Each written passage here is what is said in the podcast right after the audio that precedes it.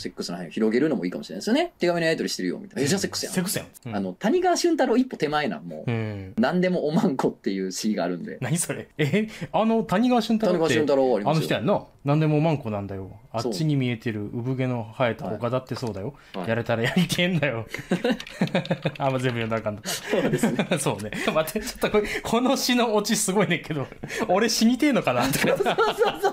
そう。めっちゃいいやろ、この詩イラスト。めっちゃいいやん俺死にてえのかなだからもうそこ一歩手前まで行っていた だいて、何でもセックスなんだよ、もうって。ああ、もう、なんだよ、お前。セックスなんだよ。もう女性よなんだよ乾杯っつって、あ、乾杯もう、もあう、セックスや、こんな乾杯なんかしちゃったら、もう全部そうなんだかなら。あ、バカだあ、よ。全部そう。コミュニケーションってそうなんだそうそうそうなんだようん。グ俺死にてえのかなーってビール飲んだ後に、ドーンと置いて、俺死にてえのかなってやる飲み会したいな。